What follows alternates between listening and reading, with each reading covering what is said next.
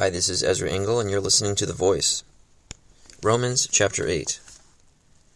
Therefore, there is no condemnation for those who are in Christ Jesus, because through Christ Jesus the law of the Spirit of life set me free from the law of sin and death.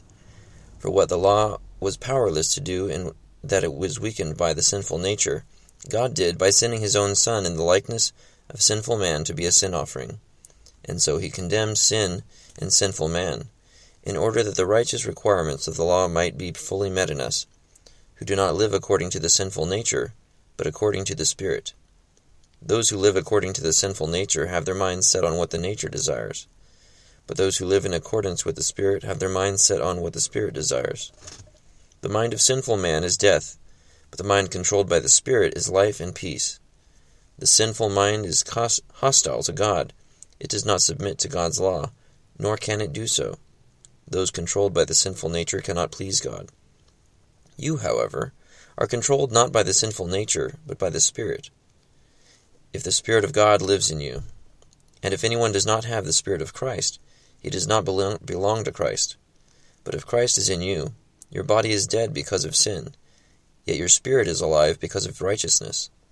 And if the Spirit of Him who raised Jesus from the dead is living in you, He who raised Christ from the dead will also give life to your mortal bodies through His Spirit who lives in you. Therefore, brothers, we have an obligation, but it is not to the sinful nature to live according to it. For if you live according to the sinful nature, you will die. But if by the Spirit you put to death the misdeeds of the body, you will live. Because those who are led by the Spirit of God are sons of God.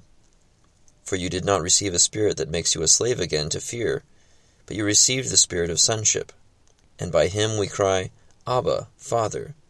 The Spirit Himself testifies with our spirit that we are God's children. Now if we are children, then we are heirs, heirs of God and co-heirs with Christ, if indeed we share in His sufferings in order that we may also share in His glory. I consider that our present sufferings are not worth comparing with the glory that will be revealed in us. The creation waits in eager expectation for the sons of God to be revealed. For the creation was subjected to frustration, not by its own choice, but by the will of the one who subjected it, in hope that the creation itself will be liberated from its bondage to decay, and brought into the glorious freedom of the children of God. We know that the whole creation has been groaning as in the pains of childbirth, right up to the present time. Not only so, but we ourselves, who have the first fruits of the Spirit, groan inwardly as we wait eagerly for our adoption as sons, the redemption of our bodies. For in this hope we were saved. But hope that is seen is no hope at all. Who hopes for what he already has? But if we hope for what we do not yet have, we wait for it patiently. In the same way, the Spirit helps us in our weakness. We do not know what we ought to pray for, but the Spirit Himself intercedes for us with groans that words cannot express. And He who searches our hearts knows the mind of the Spirit, because the Spirit intercedes for the saints in accordance with God's will. And we know that in all things God works for the good of those who love Him, who have been called according to His purpose. For those God foreknew, He also predestined to be conformed to the likeness of His Son, that He might be the firstborn among many brothers. And those He predestined, He also called. Those He called, He also justified. Those He justified, He also glorified. What then shall we say in response to this? If God is for us, who can be against us? He who did not spare His own Son, but gave Him up for us all, how will He not also, along with Him, graciously give us all things? Who will bring any charge against those whom God has chosen? It is God who justifies. Who is He that condemns? Christ Jesus, who died, more than that, who was raised to life, is at the right hand of God, and is also interceding for us. Who shall separate us from the love of Christ? Shall trouble or hardship, or persecution, or famine, or nakedness, or danger, or sword? As it is written, for your sake we face death all day long. We are considered as sheep to be slaughtered. No, in all these things we are more than conquerors through Him who loved us. For I am convinced that neither death nor life, neither angels nor demons, neither the present nor the future, nor any powers, neither height nor depth, nor anything else in all creation will be able to separate us from the love of God that is in Christ Jesus our Lord. Romans chapter 8. This is a great chapter full of lots of doctrine and verses worthy of memorizing. And it starts off stating that there's no condemnation for those who are in Christ Jesus, referring to the fact that we've been forgiven when we trust Jesus, and the salvation that comes from accepting his death on the cross as payment for our sins. We don't also have to pay for our sins through our own death. That doesn't mean that it's easy to be a Christian, but the Spirit helps us.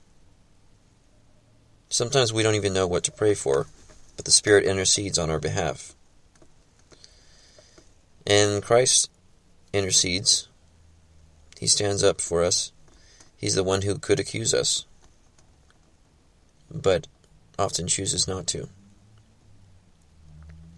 as he chose not to when a woman accused of adultery was brought before him while he lived in flesh on the earth. He chose to not accuse her, but asked her to go and sin no more. And I believe that he does the same thing to each of us who recognizes that we are a sinner in his presence and trusts him for our forgiveness.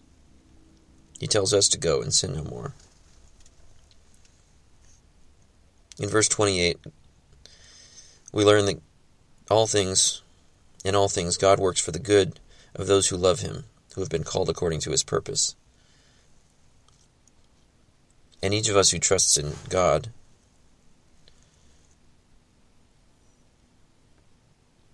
we've been called according to his purpose. If we love him, we will obey his commandments. He knew that we were going to trust him,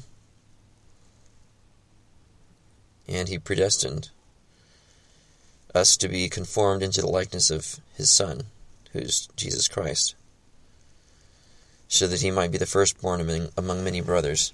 So the sibling set that we are part of, we have Jesus Christ as a peer under God.